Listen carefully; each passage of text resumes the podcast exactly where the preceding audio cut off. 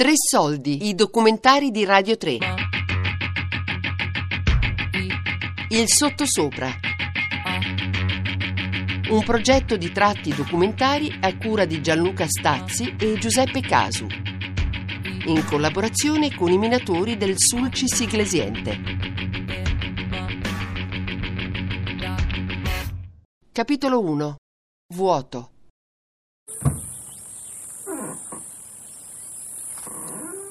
Il 10 aprile del 72 sono entrato a lavorare in miniera. Avevo i capelli lunghissimi, come mi ha visto il direttore mi ha detto scusi lì cosa deve fare? Ho detto voglio lavorare. Non ci avevo mai lavorato. Dentro la miniera mi ha detto questo è il badile e questo è il paiuolo, lavora. La gabbia è arrivata a livello meno 150, sono sceso. C'era un pieno di, di, minatori che facevano la merenda, no? Alle sette e mezzo. E li ho guardati e il mio scopo più grande era quello di, di farmi i soldi per, per, comprarmi una macchina. Li ho guardati da prima, ma diventerò anche io brutto come lo. E allora ho detto no, no, non penso proprio mi farò i soldi della macchina e vado via, non ci tornerò mai più in questo posto. Invece per 28 anni di seguito sono tornato in questo posto. E quando si è giovani si piace la macchina, le ragazze, gli amici, cioè vai al bar, ti siedi, era una cosa molto importante. No?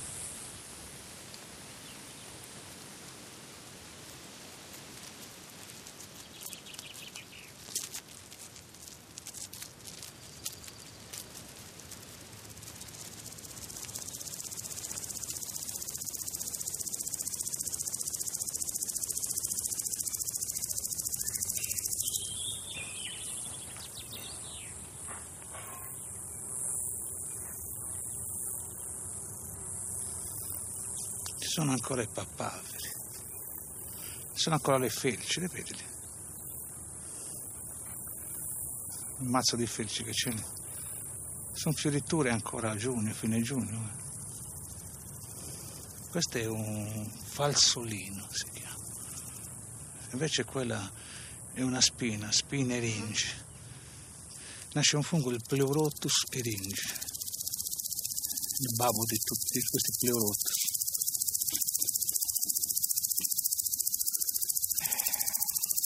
La chiamo babbo, la miniera. La chiamo padre perché secondo me è il mio padre, no? Perché mi ha dato da mangiare, mi ha dato da vivere la miniera. Mi ha insegnato a vivere. Il babbo non ti coccola, il padre non ti coccola, ti pesta. Se fai una cosa che non va bene ti rimprovera. Ti... E la miniera è lo stesso. Eh? La miniera stai attento, devi rigare dritto, eh? perché se non righi dritto quella ti fa male. Eh?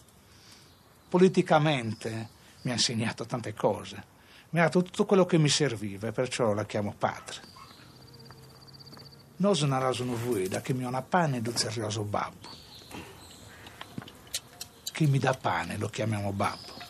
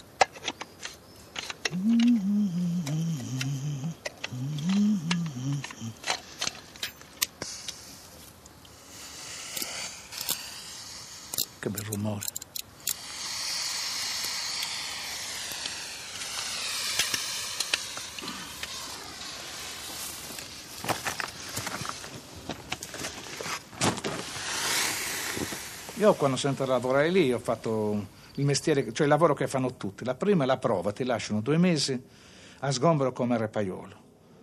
Se rendi, se sei una persona che voglia lavorare, ti fanno lavorare miniere. Se invece eri uno che eri lavativo, ti mandavano via, non ti volevano. Non ti prendevano a lavorare. Io ho fatto i miei due mesi, come ero agile, sapevo che andavo in grotta e tutto quanto, facevo speleologia, mi hanno messo a lavorare con gli uomini anziani, fornilisti. E ho lavorato con due fornilisti che mi hanno insegnato a lavorare. Loro, siccome eh, uomini grandi, quando loro erano un po' gelosi, però io gli dicevo, io me ne vado via a lavorare, non vado più a lavorare con te. Mi diceva, perché? Perché io sto giù e tu sei su, non ti vedo quello che fa. Voglio imparare. E allora loro mi dicevano, ah, allora vuoi, vuoi andare via, vai via. L'indomani mattina la consegna dicevo, vado via. No, no, resta con noi. Perché gli davo una mano, capito? Importante, loro già grandi. E allora mi facevano salire nel fornello. E lavoravo con loro. Io ho imparato. A un certo momento il caposervizio gli ha detto, da oggi voglio lavorare da solo mi ha messo alla prova e da quel giorno, dopo un anno che lavoravo in miniera, mi hanno messo da solo a fare il fornellista. Da una base di una galleria attaccavi la, un buco verso l'alto. Questo era il fornello questo fornello doveva portare a livelli superiori. A volte era da 30 metri, a volte da 50, a volte da 60 e tu ci passavi mesi lì dentro lavorando. Era bello quando iniziavi, poi quando cominciavi a salire 20, 30, 40, 50 metri. Cioè non sei 50 metri in una strada, sei 50 metri in un budello stretto, un posto particolare ed era quel lavoro che amavo di più, perché dipendeva tutto da me. Facevi la volata da un metro, l'indomani facevi quattro tagli nella roccia inclinati ed erano le mortuase. Poi li prendevi un pezzo di fil di ferro, misuravi da una mortuasa all'altra, poi scendevi giù e tagliavi legname, te lo caricavi a spale e risalivi nel fornello. E lo poggiavi su questi mortuari, su questi tagli fatti nella roccia, poi mettevi i tavoloni di eucalipto sempre, perché quelli che, che reggevano l'urto. E poi caricavi la perforatrice di sopra e li perforavi. E tu immagini in un buco di 1,20 m per 1,20 m, do, l'acqua che scende, il fango, dove va a finire? Sopra di te completamente fradicio di questa roba qua. C'era un rumore assordante, non distinguevi che cos'era. C'era questa macchina che percuoteva, un rumore nelle orecchie.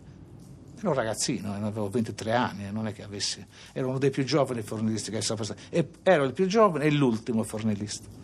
Perché l'ultimo fornello fatto San Giovanni Miniera l'ho fatto io. Poi la miniera è, è morta. Ma quello che più dispiace è che sia morta la miniera, è che noi siamo stati, siamo stati, siamo gli ultimi minatori, perché dopo di noi non ce ne saranno più. È quello che abbiamo imparato noi, che ci hanno insegnato. No, a chi lo segneremo? A nessuno, morirà con noi.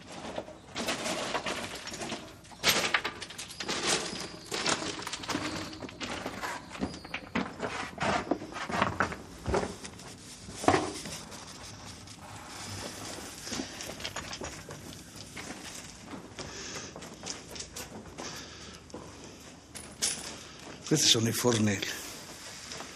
Uno e due. Quelli che facevo io.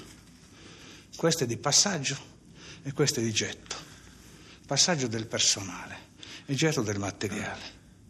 La gratta però non fa scendere massi più grandi di questa misura. E questo è il fornello dove si scende, di salire si scende.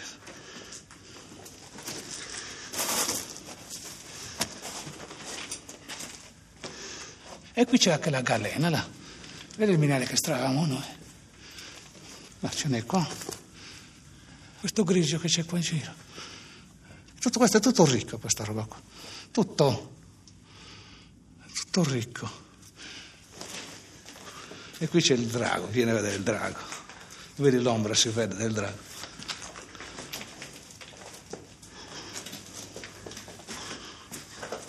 Questo è il drago.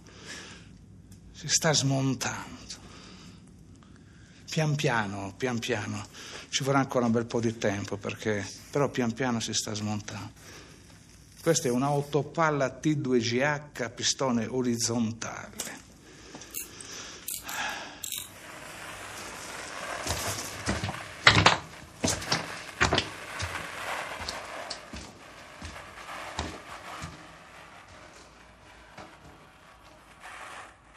i minatori bestemmiano. Bestemmi la montagna, bestemmi l'acqua, bestemmi la perforatrice che si incastra. Tutto, bestemmi quando sei nato lì dentro, tutto quanto. Non c'è bosco in Galleria, tutto verde al suo contorno. Non c'è su signori che vuole cantare, scende su bordello della macchina perforata. Non c'è neanche un usignolo che possa cantare, solo il rumore della perforatrice, che lei che copre tutto, non c'è niente, neanche il cuore sente, perché non lo sente. Non lo senti il cuore, il battito, non senti niente, non senti palpita nulla, senti solo questo, questa vibrazione in tutto il corpo, perché la perforatrice ti trasmette quello. Io i primi giorni che l'ho presa, arrivavo alla ricetta, mi guardavano gli occhi grandi, enormi, dicevano hai bisticciato anche oggi con la perforatrice. Logico, io pensavo di essere forte, invece era lei che era forte. Allora un certo un mio compagno di lavoro, che è stato maestro anche, Giovanni Grusso, mi ha detto prendila come una signorina. La signorina come la prendi? Non è che la prendi così, la sbatti, la devi prendere con gentilezza. E allora ho imparato a prendere la perforatrice con gentilezza. E lei si comportava bene. Ti arriva l'aria a 7 atmosfere. Sai quante sono 7 atmosfere? È molta. La roccia è dura. Eh? Allora tu devi essere quello che, che gioca tra le sei atmosfere e la roccia. Sei quella molla lì in mezzo, o il cuscino, che cosa vuoi che sia, da poter addolcire, cioè tenerle in un certo modo, capito? E devi saper lavorare con le due cose. Quando sai lavorare così, lavori con due dita. È quello che mi diceva questo mio amico. Come se prendessi una, una, una ragazza, una signorina, e la trattassi allo stesso modo. Hanno un nome, nomi che non scherzano. Antonina, erano macchine sensibili. Ah, ogni giorno erano due volate. Ogni volata era 40 mine, 40 mine da 1,50 m. E bisognava farla. Cioè, tu immagina eh, come era lo stomaco come finivi di lavorare. Non, era, non si capiva più dove era messo lo fegato, la milza, che adesso è tutto scombussolato dentro perché ti pestava. Ti pestava completamente. E poi i rumori, rumori, particolari di questa macchina, che a volte sembrava un animale bracato, no? sembrava che lo stavano inseguendo, perché le autopale, che sembravano un elefante che si lamentava perché l'avevano legato, lo stavano uccidendo. Faceva questi rumori questi impressionanti, poi rumori lontani, perché nella roccia il rumore non viene assorbito dal calcare, te lo porta lontano, lo trasmette.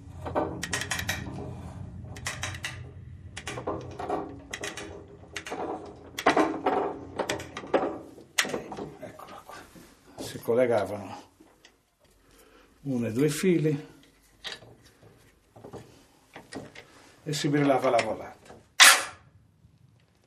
Scorre.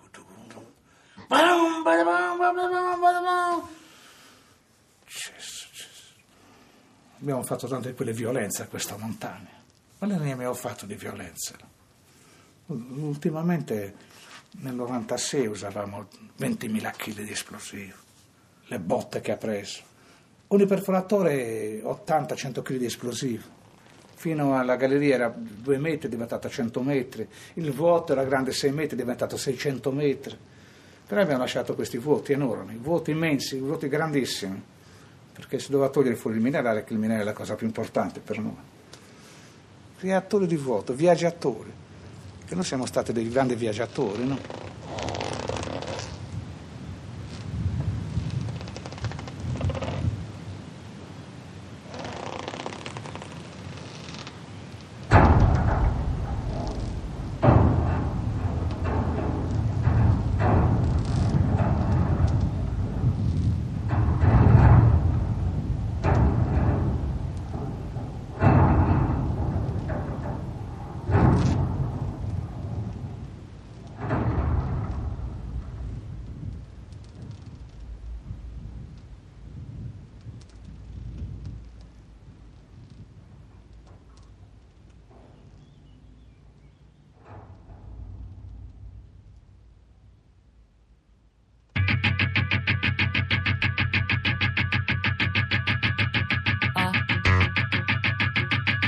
Il sottosopra.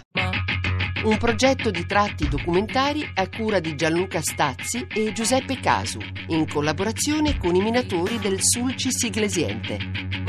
Tre Soldi è un programma a cura di Fabiana Carobolante, Daria Corrias, Elisabetta Parisi e Ornella Bellucci. Tutte le puntate sul sito di Radio 3 e sull'app Rai Play Radio.